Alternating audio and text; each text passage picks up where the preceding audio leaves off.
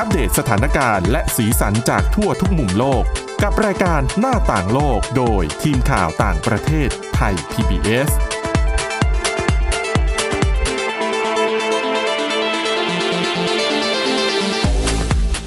สวัสดีครับ ต้อนรับคุณผู้ฟังสู่รายการหน้าต่างโลกกับทีมข่าวต่างประเทศไทย PBS นะครับ วันนี้อยู่กับคุณกรีนจิราวัตรมาสุขและผมก้าวพงศธรสุขพงศ์ครับ ครับผม สวัสดีฮะ วันนี้มีหลากหลายเรื่องราวนำมาเล่าให้คุณผู้ฟังได้ฟังกันนะครับ มีทั้งเรื่องของโควิด -19 เหมือนเดิมอืมนะครับ อย่างที่เมื่อสัปดาห์ที่แล้วบอกไปว่าเขามีการเรียกชื่อใหม่ใช่ไหมใช่เออวันนี้ก็ เก็บมาฝากกันเหมือนกันนะครับ ว่าเขาเรียกว่าอะไรกันบ้าง แล้วก็มีเรื่องของที่จีนเนี่ยมีนโยบายใหม่ก็คือให้มีลูกได้ 3 คนครับผมแล้วก็คุณกรีนก็มีเรื่องฉีดวัคซีนลุ้นบินฟรีทั่วโลกด้วยอืมอันนี้ก็เป็นการกระตุ้นให้คนไปฉีดวัคซีนครักันบผมเยอะๆนะครับ และสุดท้ายก็คือเรื่องของสหรัฐที่ใช้แอปพลิเคชันหาคู่ เพิ่มการแสดงผลฉีดวัคซีนแล้วเอออันนี้ก็เป็นไอเดียที่ดีเหมือนกันนะครับ ใช่ฮะอย่างที่บอกฮะว่าเอ่อแอปพลิเคชันหาคู่เนี่ย มันระบาดไปทั่วโลกแหละ เพราะว่าทุกทั่วโลกทุกวันนี้ก็มีแต่คนเหงา ยิ่งสภาวะแบบโควิด -19 เนี่ยครับก็ยิ่ง work from home ด้วยอะไรด้วยก็อยู่แต่บ้านอยู่แต่หน้าจอก็จะแต่งกับงานแล้วนะฮะ ไม่มีโอกาสได้แต่งงานได้เจอใครไม่ได้เจอคู่เดทเพราะฉะนั้นเนี่ยแอปพลิเคชันหาคู่คือทางออกสำหรับคนโสดนะครับ ก็ตอนนี้เนี่ยในสหรัฐอเมริกาเนี่ยเขาบอกว่าไงนะ เขามีโอกาสที่จะได้ฉีดวัคซีนหลาย ๆ ชนิดนะฮะ แล้วก็ ก็พยายามที่จะให้คนเนี่ยออกมาฉีดกันเยอะๆนะฮะ แต่ว่าสิ่งหนึ่งที่มันเรียกว่าอะไรทรงพลังแล้วก็ทรงคุณค่าในการครับกระตุ้นให้คนเนี่ยออกมาฉีดวัคซีนกันเนี่ยก็คือการ PR อืมนะครับ เขาบอกว่ายังไงอะในที่สุดเราก็ได้ค้นพบในสิ่งที่เราทุกคนเนี่ยหลงใหลมันมากขึ้น แล้วก็ จะทำให้อยากฉีดวัคซีนมากขึ้น ก็คือมีแอปพลิเคชันอ่าแอปพลิเคชันยอดฮิตอย่าง ไม่ว่าจะเป็น Tinder OkCupid หรือว่า Hing นะฮะอ่ารวมถึงแอปอื่นๆ ที่เขาใช้กันในสหรัฐอเมริกาเนี่ยเขาจะเพิ่มคุณสมบัติใหม่ที่ออกแบบมาเพื่อการเข้าถึงคนกลุ่มหนุ่มสาว ที่อยู่ในช่วงนี้ฮะในช่วงโควิด -19 พวกเขาเนี่ยไม่ค่อยได้พบเจอกันแล้วก็อ่า แอปพลิเคชันเหล่านี้จะช่วยสนับสนุนความคิดการได้รับฉีดได้รับการฉีดวัคซีนจะช่วยให้ง่ายต่อการหาคู่มากขึ้น ครับ ทีนี้มันทำงานยังไง รัฐบาลสหรัฐเนี่ยคาดหวังว่าไอเดียไอเดียนี้จะช่วยให้การฉีดวัคซีนให้มากขึ้น โดยตอนนี้กว่า 60%ของชาวสหรัฐที่มีอายุ 18 ปีขึ้นไป ได้รับการฉีดวัคซีน 19 อย่างน้อย 1 โดสแล้วนะครับแล้วก็ชาวสหรัฐราว 130 ล้านคนเนี่ยได้รับการฉีดวัคซีนครบ 2 โดสแล้ว แต่อัตราการฉีดวัคซีนของสหรัฐก็ลดลงเรื่อยๆฮะด้วยอัตราการฉีดวัคซีนเฉลี่ยต่อวันเนี่ยลดลง เกือบ 50%จากจุดสูงสุดเมื่อเดือนเมษายนที่ผ่านมาครับนะครับขณะที่สหรัฐอเมริกาเนี่ยมีผู้ใช้แอปพลิเคชันเดทเหล่านี้เนี่ยมากกว่า 50 ล้านบัญชี และและผู้ดูแลเนี่ยก็อ้างอิงถึงงานวิจัยของ OkCupid แอปพลิเคชันหนึ่งอะนะครับ พบว่าผู้ที่ได้ฉีดวัคซีนแล้วหรือวางแผนที่จะรับฉีดวัคซีนนั้น มีเปอร์เซ็นต์ที่จะ match กับคนอื่น มากกว่าถึง 14% นะครับ แนวคิดนี้ก็อาจจะแสดงผลที่แตกต่างกันออกไปนะฮะในแต่ละแอปอย่างเว็บไซต์ของ Match เนี่ยก็มีเครื่องหมายแสดงบนโปรไฟล์ว่าฉีดวัคซีนแล้วนะครับ แล้วก็ช่วยให้โปรไฟล์ของพวกเขาปรากฏสูงขึ้นในการค้นหาแบบไม่เสียเงินครับขณะที่อีกหลาย ๆ แอป ก็จะเพิ่มสถานะการฉีดวัคซีนให้บนโปรไฟล์ด้วยเช่น Tinder ก็เตรียมเปิด Vaccine Center ฮะเพื่อช่วยให้ผู้คนเนี่ยสามารถหา จุดที่สามารถฉีดวัคซีนได้จากแอปพลิเคชัน นอกจากแอปพลิเคชันเหล่านี้แล้วเนี่ยในแต่ละรัฐเองก็พยายามกระตุ้นให้คนไปฉีดวัคซีนนะฮะอ่าด้วยวิธีต่างๆ เช่น รัฐเมนรัฐเมนเนี่ยได้เสนอใบอนุญาตล่าสัตว์ฟรี ให้กับผู้ที่อยู่อาศัยที่ได้รับฉีดวัคซีนแล้ว ขณะที่ผู้ว่าการรัฐโอไฮโอก็แจกลอตเตอรี่มูลค่า 1 ล้านดอลลาร์สหรัฐสำหรับทุกคนที่ฉีดวัคซีนอย่างน้อย 1 โดสครับด้วยเช่นกันก็คือเอาไปลุ้นกันเลย ว่าฉีดหรือยังนะฮะแล้วก็อีที่โอไฮโอเนี่ยน่าสนใจมากเพราะว่ามันมีผู้ได้รับรางวัลแล้วอืมเห็นมาข่าวเมื่อสัปดาห์ที่แล้ว ก็จะได้เห็นว่าใครเป็นคนได้รับ คือมันเป็นแรงจูงใจอย่างมากเลยนะ ความจริงน่าจะเอามาประยุกต์ใช้กับไทยนะฮะ ไทยมีความเชื่อว่าอะไรบ้างล่ะ มีความเชื่อในเรื่องหมอดูนะ ก็ผมเสนอให้แบบทำแบบว่า คนเกิดวันนี้ควรไปฉีดวัคซีนวันไหน ครับ วันอังคารแรงฤทธิ์อะไรอย่างเงี้ยฮะอืมอืมใส่เสื้อสีอะไรในการไปฉีดวัคซีนอืมใช่ไหมมันเอาไปประกอบมิตรกับความเชื่อ รวมถึงลอตเตอรี่นี่ก็ในไทยนี่ก็แรงนะคุณอ่าถูกไหมรัฐบาลลงทุนไม่ ไม่ถึงหัวละ คือต้นทุนของลอตเตอรี่อะมันไม่ใช่ 80 บาทหรอก ครับมันน่าจะถูกกว่านั้น ก็คือหรือไม่ก็ทำเป็นสลากที่แบบว่าออกเฉพาะกิจเกี่ยวกับโควิดนี้ คือใครมาฉีดก็คือสามารถรับสลากนี้กลับบ้านไปได้เลย แล้วก็อืมรอลุ้นผลประกาศรางวัล ทุกๆ 15 วันทุกๆ 30 วันก็ว่าไป มีรางวัลใหญ่เป็นแรงจูงใจหน่อยว่า เป็นรถเป็นบ้านเป็นอะไรอย่างเงี้ยใช่ไหมก็เหมาะกับยุคนี้ด้วยที่แบบคนเริ่มสูญเสียบ้านสูญเสียรถกันใช่ไหม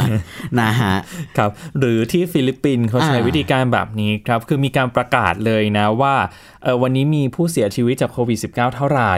แล้วก็จะมีช่องข้อมูลที่บอกว่าเสียชีวิตจากวัคซีนโควิด -19 เท่าไหร่ คือตอนนี้เป็นศูนย์คือเขาจะเปรียบเทียบกันไงครับว่าอย่างฟิลิปปินส์ตอนนี้มีผู้เสียชีวิต 20,000 คนอืมอะเดี๋ยวเขาก็ถ้าสมมติมันมีผู้เสียชีวิตเพิ่มเนี่ย ตัวเลขก็จะเพิ่มมันก็จะขึ้นแต่ว่าก็จะเปรียบเทียบให้เห็นอยู่ดีว่ายังไงตัวเลขของผู้เสียชีวิตจากโควิด -19 ก็มากกว่า ก็เรียกได้ว่าผู้เสียชีวิตจากการฉีดวัคซีนเนี่ยแทบจะไม่มีเลยอืมนะฮะมันก็ให้เปรียบเทียบว่ามันคุ้มค่าที่จะฉีดใช่นะครับครับ อืมเรามาต่อกันที่ไหนๆจะไปฉีดวัคซีนละอืมเมื่อกี้เราก็พูดกันแล้วว่ามันมีน่าจะมีแรงจูงใจอย่างนั้นอย่างนี้เป็นการ PR ครับนะฮะตอนนี้ก็มีเอ่อ สายการบินยูไนเต็ดแอร์ไลน์ฮะเตรียมเปิดแคมเปญให้ลูกค้าที่ฉีดวัคซีน ได้ลุ้นเที่ยวบินตลอดเอ่อเที่ยวบินลอตเตอรี่อืมนะฮะการเดินทางท่องเที่ยวคงเป็นอีกหนึ่งเป้าหมายที่ใครหลายคนอยากทำในช่วงวิกฤตอย่างนี้นะฮะเมื่อครับได้รับการฉีดวัคซีนครบโดสแล้ว แต่จะต้องบอกก่อนว่าครบโดสในที่นี้เนี่ย ก็ต้องดูด้วยว่ายี่ห้ออะไร ได้รับการรองรับหรือเปล่า ล่าสุดสายการบินยูไนเต็ดแอร์ไลน์เนี่ยก็ได้ออกกิจกรรมร่วมสนุกสำหรับลูกค้าตัวยงของพวกเขาฮะ ลูกค้าเขาจะต้องได้รับฉีดวัคซีนแล้วเพื่อชิงโชค ตั๋วเครื่องบินไปแบบฟรีๆนะครับสายการบินของสหรัฐอย่าง United Airlines เพิ่งออกประกาศเมื่อวันที่ 24 พฤษภาคมว่า พวกเขาเตรียมจะแจกตั๋วเครื่องบินลอตเตอรี่ฟรี ให้กับลูกค้าสมาชิกที่ได้รับการฉีดวัคซีนแล้วเพื่อตอบแทนกับการที่ลูกค้าของพวกเขามีส่วนในการปกป้องป้องกันตัวเอง และสังคมจากโรคร้ายอย่างโควิด -19 ครับ สมาชิกของ United Airlines เนี่ยได้ที่ได้รับการฉีดวัคซีนแล้วฮะจะต้องกรอกรายละเอียดการรับรองการฉีดวัคซีนลงในเว็บไซต์หรือแอปพลิเคชันของสายการบิน United Airlines ฮะก่อนวันที่ 22 มิถุนายน 2021 ใครที่ฟังอยู่แล้วก็ใช้บริการอยู่เนี่ย ก็ถ้าจะเกิดได้รับฉีดทั้ง 2 เข็มแล้วก็น่าสนใจนะอืมนะฮะ ซึ่งจะเป็นวันประกาศผลผู้โชคดีในวันที่ 22 เนี่ยฮะอ่า จะได้รับตั๋วเครื่องบินเที่ยวบินแบบไปกลับฟรี2ที่นั่ง ซึ่งสามารถเลือกได้ว่าจะนั่งในชั้นบริการแบบไหน ก็ได้ และที่สำคัญผู้โชคดีจะบินเป็นที่ไหนในโลกก็ได้อืมที่ United Airlines ให้บริการถึงนะฮะ ครับ คือไม่ใช่ว่าเขาไม่ได้เปิดที่ญี่ปุ่น แต่ว่าอยากจะบินไปญี่ปุ่น มันก็ไม่มีสายการบินของเขารองข้อรับกำหนดของเขา เออ ก็ต้องศึกษากันดีๆนะฮะ United Airlines ฮะจะทำการแจกตั๋วลอตเตอรี่นี้จำนวนถึง 30 คู่หรือว่า 60 ใบ ครับ โดยในวันที่ 1 กรกฎาคมที่จะถึงนี้ฮะ United Airlines เนี่ยจะมอบรางวัลใหญ่สำหรับผู้ที่โชคดีในการบินแบบเดี่ยว หรือมีคู่บินไปด้วยเป็นเวลา 1 ปีจำนวน 5 รางวัลอีกด้วยนะอืมเป็นงานแรง PR ทั้งนี้ศูนย์ควบคุมและป้องกันโรค CDC ของสหรัฐเนี่ยก็ระบุว่าผู้ที่ได้รับการฉีดวัคซีนครบโดสแล้วสามารถเดินทางไปมาที่ไหนก็ได้ในโลกใบนี้ เนื่องจากพวกเขามีความเสี่ยงต่ำที่จะติดโควิด -19 เพราะการได้รับวัคซีนที่มีประสิทธิภาพ และได้รับการรับรองแบบครบโดสจะช่วยทำให้โอกาสในการแพร่เชื้อและติดเชื้อต่ำมากขึ้น แต่ฟังตรงนี้ฮะว่าช่วยทำให้โอกาสในการแพร่เชื้อและติดเชื้อต่ำไม่ใช่ว่าไม่ติด อ่าไม่ใช่ป้องกันเลย ไม่ใช่ป้องกันเอร้อยอเปอร์เซ็นต์นะฮะ ปัจจุบันนี้ยังมีคนเข้าใจผิดอยู่อืมนะคิดว่าฉีดวัคซีนแล้ว ฉันจะถอดหน้ากากเดิน ฉันจะทำอะไรก็ได้เหมือนชีวิตปกติ ไม่ฮะ ตอนนี้กลายเป็นว่าคำว่า new normal มันมันก็ก็ต้องทำต่อไป ก็ต้องทำต่อไปนะครับก็จะต้องดูแลตัวเอง กาดอย่าตกเหมือนเดิมอืมนะครับ ปัจจุบันนี้สหรัฐอเมริกากำลังผลักดันให้ประชาชน 70%ได้รับการฉีดวัคซีนอย่างน้อย1โดสฮะ แล้วก็จะทำให้ได้ก่อนวันที่ 4 กรกฎาคม ซึ่งตรงกับวันประกาศอิสรภาพของสหรัฐหรือวันชาติ โดยทางรัฐบาลเนี่ยได้เชิญชวนให้ชาวสหรัฐทุกคน ได้ออกมารับวัคซีนกันให้มากที่สุด โดยพวกเขายืนยันว่าวัคซีนต่างๆ ที่รัฐบาลฉีดให้แก่ประชาชนเนี่ยไม่ว่าจะเป็นไฟเซอร์หรือโมเดอร์นามีความปลอดภัย พอพูดถึงโมเดอร์นา ก็จะออกติดตลกคิดถึงพี่ช่างแต่งหน้าของไทยพีบีไม่ได้ มาดอนน่ามาดอนน่าแล้วก็อะไรนะไฟไฟเบอร์ร์อ่าไฟเบอร์กับโมเดอร์นาเอ้ยครับมาดอนน่ามีความปลอดภัยมากขึ้นแล้วก็มีประสิทธิภาพสูงขึ้น ในขณะที่ภาคเอกชนหลายแห่งจัดกิจกรรมลดแลกแจกแถม สินค้าและบริการอย่างที่ผมบอกไปไปเมื่อ ตอนต้นว่าตอนเนี้ยแรง PR มันมีความสำคัญอย่างมากในครัการบให้ประชาชนฉีด รัฐบาลของไทยก็ควรจะมองเรื่องนี้เอาไว้บ้างนะ คือการ PR มันสำคัญอยู่แล้วนะครับ หลาย ๆ ประเทศตอนนี้พยายามจูงใจคนอย่างมากทีเดียว คือออะอย่างสหรัฐอาจจะเป็นกรณี พิเศษหน่อยก็คือ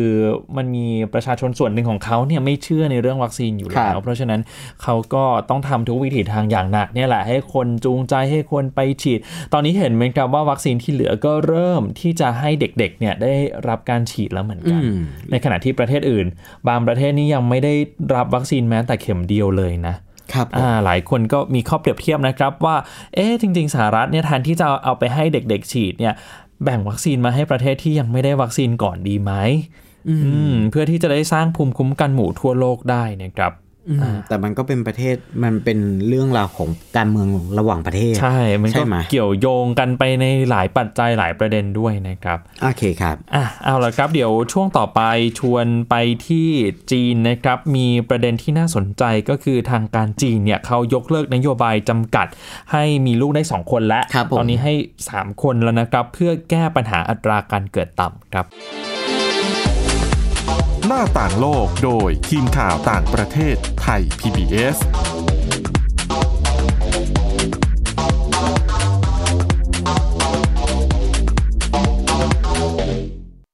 ไทย PBS Application on Mobile ให้คุณเชื่อมโยงถึงเราในทุกที่ทุกเวลา ได้สัมผัสติดตามเราทั้งข่าว รายการ รับชมรายการโทรทัศน์ และฟังรายการวิทยุที่คุณชื่นชอบ สดแบบออนไลน์สตรีมมิ่งชมรายการย้อนหลัง ข้อมูลกิจกรรมไทย PBS ร่วมเป็นนักข่าวพลเมือง รายงานข่าวกับเรา และอีกหลากหลายฟังก์ชัน ให้คุณดาวน์โหลดได้ฟรี ทุกระบบปฏิบัติการ ติดตามข้อมูลเพิ่มเติมได้ที่ www.thaipbs.or.th/digitalmedia อัปเดตสถานการณ์รอบโลก ประเทศจีนนี่เราทราบกันดีนะคะว่าเป็นประเทศที่จะมีปัญหาเรื่องความสมดุลของประชากร คนที่ได้รับความสนใจจากวิกฤตในครั้งเนี้ยก็คือนายกรัฐมนตรีนิวซีแลนด์ เรื่องราวสีสันจากต่างแดน ก็มีช่อง YouTube เป็นของตัวเองใช้ชื่อว่าครัวคุณยาย รายชื่อของคุณหมอพยาบาล แล้วก็นักวิทยาศาสตร์จำนวนไม่น้อยอยู่ในรายชื่อผู้ทรงอิทธิพลนะ รัฐบาลของไต้หวันเนี่ยกำลังพิจารณา เพื่อเปิดการท่องเที่ยวครั้งใหม่ หน้าต่างโลก โดยทีมข่าวต่างประเทศไทย PBS ทุกวันจันทร์ถึงศุกร์ 12นาฬิกา ทางไทย PBS Radio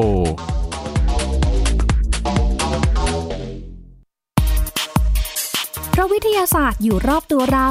มีเรื่องราวให้ค้นหาอีกมากมาย เทคโนโลยีใหม่ ๆ เกิดขึ้นรวดเร็วทำให้เราต้องก้าวตามให้ทันอัปเดตเรื่องราวทางวิทยาศาสตร์ เทคโนโลยี และนวัตกรรม ที่จะทำให้คุณทันโลก กับรายการ s c i e n t e c h ทุกวันจันทร์ถึงวันศุกร์ทางไทย PBS Radio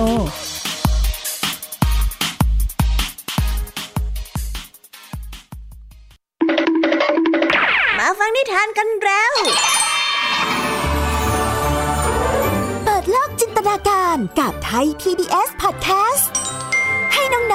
สนุกสนานไปกับเพลย์ลิสต์นิทานมากกว่า 100 เรื่องแม่เท่านะแม่เท่าจากคิสอาว นิทานสุภาษิต และสื่อเสียงนิทาน ฟังได้ที่ www.thaipbspodcast.com และแอปพลิเคชัน Thai PBS Podcast ตั้งแต่วันนี้เป็นต้นไป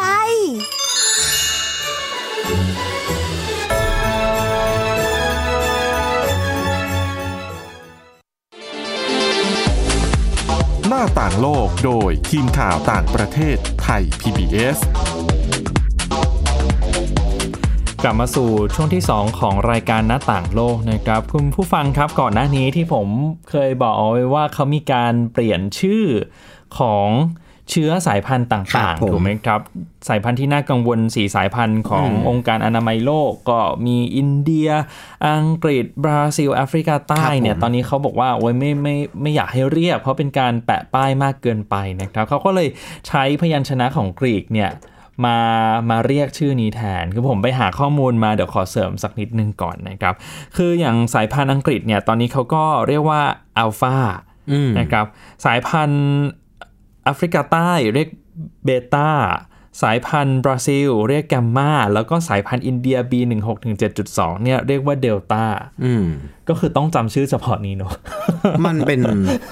เอาจริง ๆ ถ้าเป็นในวงการเกมอะก็จะรู้นะอัลฟาอืมเบต้าแกมมาเดลต้าเนี่ย มันก็ เป็นชื่อที่ใช้กันอยู่แล้วอ่านนะครับ ในการเรียกลำดับแต่ทีนี้ปุ๊บครับหนึ่งการการที่เอามาเรียกอย่างเงี้ยหนึ่งคือป้องกันการเหยียดแหละครับนะฮะ อย่างเช่นอ่าเชื้อฟันสายอ่าเชื้อแรกเลยจากจีนอย่างเงี้ยก็จะแบบว่าตอนแรกเขาเรียกกันว่าอะไรนะ อู่ฮั่นไวรัอู่สฮั่นไวรัะคสบใช่ไหมทีนี้คนอู่ฮั่นจะเดินทางไปไหนเนี่ยก็กลายเป็นอุปสรรคทันทีเลยใช่นะฮะเพราะว่าพอบอกว่ามาจากไหนมาจากอู่ฮั่นปุ๊บอ้าวเอาไวรัสมาหรือเปล่าอืมนะมันก็เป็นเรื่องที่แบบว่าเขาพูดกัน คือก็อะสรุปแล้วก็ไม่ได้บังคับว่าครับผมจะต้องเรียกแบบนี้นะครับ คือจะเรียกแบบเดิมก็ได้คือเชื่อแหละว่าการเรียกว่าสายพันธุ์อังกฤษแอฟริกาใต้บราซิล อินเดียเนี่ยไม่ได้มีเจตนาจะเหยียดอยู่แล้วนะครับ แต่ว่าเป็นเพียงแค่การเรียกให้จำได้ง่ายๆครับว่าสายพันธุ์นี้เนี่ยเจอที่ประเทศไหนเป็นครั้งแรกนะครับอืมอะก็นำมาฝากคุณผู้ฟังกัน มาที่เรื่องของจีนบ้างครับ เป็นข่าวคลึกโครมกันไปเมื่อสัปดาห์ที่แล้วนะครับ คือทางการจีนเนี่ยเขาประกาศว่าจะอนุญาตให้คู่สามีพัญญาสามารถมีบุตรได้ถึง 3 คน เพื่อกระตุ้นจำนวนประชากรให้เพิ่มขึ้น หลังจากผลการสำรวจสัมมโนประชากรบ่งชี้ว่าจีนมีอัตราการเกิด ที่ลดต่ำลงอย่างมากทีเดียวนะครับ คือแผนการนี้ได้รับการอนุมัติจากประธานาธิบดีสีจิ้นผิง ระหว่างการประชุมของสมาชิกกรมการเมืองแห่งคณะกรรมการกลางพรรคคอมมิวนิสต์หรือว่าโปลิตบูโรครับ ถือว่าเป็นการปรับเปลี่ยนนโยบายทางสังคมเศรษฐกิจครั้งสำคัญของจีนเลยนะครับ ซึ่ง จีนเนี่ยก็เป็นประเทศที่มีประชากรมากที่สุดในโลกไม่ต่ำกว่า 1,400 ล้านคนนะคุณกรีน ก่อนหน้านี้จีนเขายกเลิกนโยบายลูกคนเดียวที่เข้มงวดเมื่อปี 2016 นะครับ แล้วก็แทนที่ด้วยนโยบายลูก 2 คน แต่ก็ไม่ได้ช่วยให้อัตราการเกิดเนี่ยเพิ่มขึ้นได้ คือเพิ่มขึ้นในระยะยาวอย่างยั่งยืนนะนะคครัรับบคืออันนั้นอะไม่เป็นไปตามเป้าหมายเลย และหนึ่งในปัจจัยที่ทำให้คนจีนไม่อยากมีลูกเพิ่มก็คือค่าใช้จ่ายในการส่งเสียเลี้ยงดูลูกเนี่ยก็เพิ่มสูงขึ้นตามไปด้วยนะครับจริงๆ ไม่น่าจะเป็นเฉพาะที่จีนแล้วล่ะในหลาย ๆ ประเทศก็เจอปัญหานี้เหมือนกันนะครัครับผมอืมสำนักข่าวซินหัวของทางการจีนเนี่ย รายงานว่านโยบายสนับสนุนการมีลูกได้ 3 คน จะมาพร้อมกับมาตรการต่างๆ เพื่อช่วยยกระดับโครงสร้างประชากรของจีน ช่วยส่งเสริมยุทธศาสตร์ชาติ ในการรับมือกับประชากรผู้สูงอายุนะครับ รวมทั้งรักษาคุณภาพและประสิทธิภาพของทรัพยากรมนุษย์ด้วยคำถามก็คือคนจีนคิดอย่างไรกับนโยบายนี้บ้าง มีนักเศรษฐศาสตร์อาวุโสของธนาคาร Commerce Bank ครับชื่อว่าหาวโจเนี่ยให้สัมภาษณ์กับสำนักข่าวรอยเตอร์เขาบอกว่าหากการผ่อนปรนการมีบุตรใช้ได้ผลจริง นโยบายลูกสองคนในปัจจุบันก็ควรจะแสดงให้เห็นว่าได้ผล จริงไปแล้วนะครับ แต่ว่าใครที่อยากมีลูก 3 คน คู่หนุ่มสาวสามารถมีลูกได้มากสุดก็แค่ 2 คน เพราะว่าปัญหาสำคัญก็คือค่าครองชีพที่สูงมากๆ แล้วก็แรงกดดันอีกมหาศาลเลยนะคครัรับบผมคือแกก็ตั้งคำถามนั่นแหละว่าโอ้โหเปิดมาให้มีลูก 3 คนน่ะใครจะไปอยากมีลูก 3 คน เพราะว่ามีลูก 3 คนมันไม่ได้จบแค่มีลูกนะครับ คือมันมี อื่น ๆ ที่ใช่จะต้องตามมาอีกทั้งค่าโรงเรียนค่าเรียนพิเศษถูกไหมครับเรียกได้ว่าถ้าเกิดว่าจะมีลูกกันสักครั้งหนึ่งเนี่ยก็ต้องวางแผนไปถึงอนาคตของลูกด้วยนะฮะไม่ใช่ว่าผลิตลูกอย่างเดียว แต่ว่าอนาคตลูกไม่ได้วางไว้เลยทำให้เป็นคนไม่มีคุณภาพ พอเป็นคนไม่มีคุณภาพพอกลับสู่สังคมเนี่ย มันก็จะชีวิตของลูกที่เราเป็นห่วงด้วยแหละ มันก็จะไม่มีคุณภาพตามมาครับนะครับขณะที่นายจือเว่ยจางหัวหน้านักเศรษฐศาสตร์ของ Pinpoint Asset Management เนี่ยซึ่งเป็นบริษัทวิจัยข้อมูลด้านการลงทุนระบุว่าผลที่เกิดขึ้นในทันทีจากนโยบายส่งเสริมการมีลูก 3 คน น่าจะส่งผลดีครับ แต่ก็อาจจะส่งผลได้เพียงเล็กน้อยเท่านั้นนะครับ คือผลที่เกิดขึ้น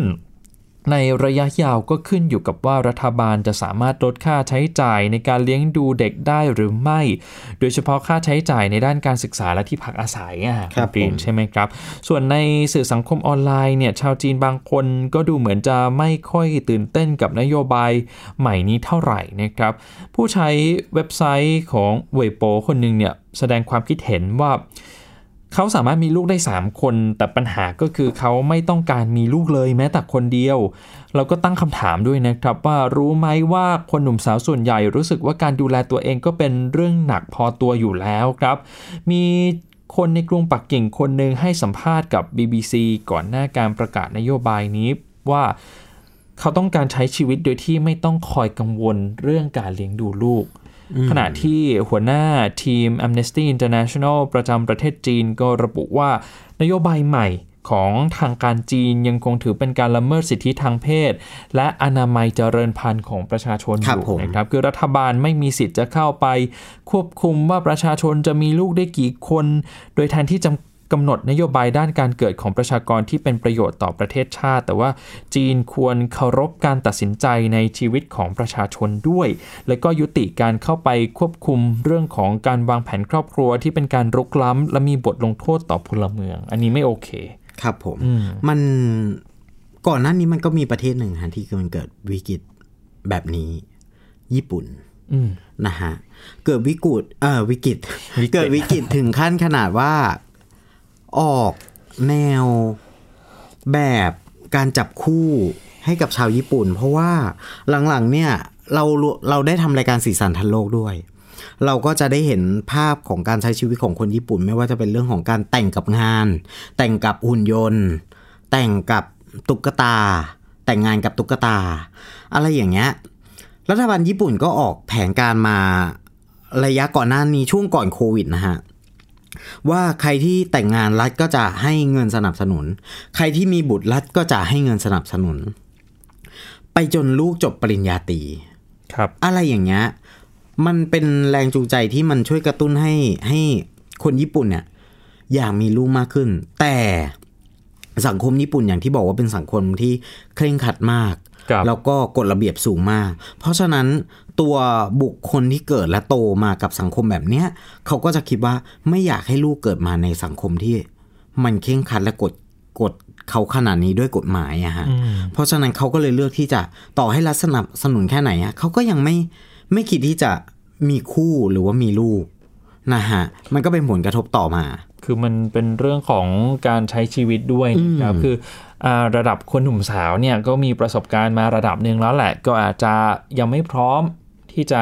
มีครอบครัวใหญ่ อันนี้ก็เป็นอีกปัจจัยหนึ่งเหมือนกัน คือจีนกำลังเจอกับอัตราการเกิดที่เขาเรียกว่าดิ่งหวบเลยนะครับ ผลการสำรวจสัมมโนประชากรที่เพิ่งเปิดเผยเมื่อช่วงต้นเดือนพฤษภาคม แสดงให้เห็นว่าจีนมีทารกเกิดใหม่ประมาณ 12 ล้านคนเมื่อปีที่แล้ว ซึ่งลดลงมากจากจำนวน 18 ล้านคนเมื่อปี 2016 ก็ถือเป็นอัตราการเกิดต่ำที่สุด นับตั้งแต่มีการบันทึกข้อมูลในช่วงทศวรรษที่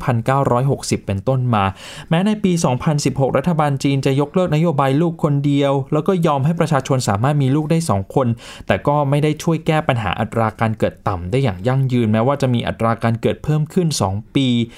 พิ่มขึ้น 2 ปีหลังจากนั้นก็ตามนะครับ คือเรื่องนี้ก็เป็นเรื่องที่ยังต้องติดตามกันต่อไป คือหลายคนก็เตือนว่าปัญหาด้านประชากรของจีน เช่น อัตราการเกิดที่ลดลงก็จะไปส่งผลกระทบต่อประเทศอื่น ๆ ในโลกด้วย เพราะว่าจีนมีเศรษฐกิจขนาดใหญ่ และอุตสาหกรรมหลายภาคส่วนในโลกก็จำเป็นต้องพึ่งพาจีนในการดำเนินธุรกิจต่างๆ ก็น่าคิดเหมือนกันนะคุณเกรีนเพราะว่าตอนนี้เนี่ยใน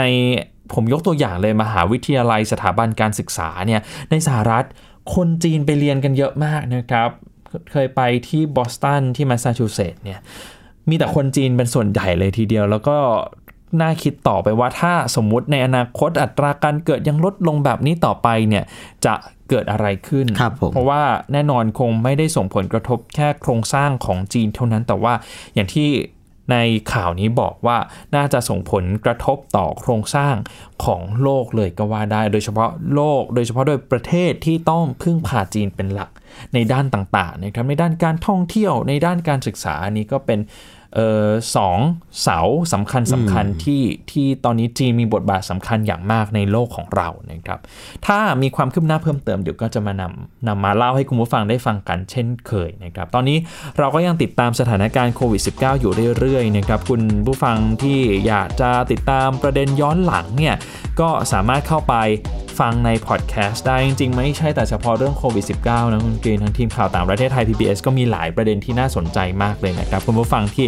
เอ่อต้องการจะฟังเรื่องอะไรเนี่ยก็เลือกประเด็นที่สนใจฟังได้เลยครับผมเอาละครับวันนี้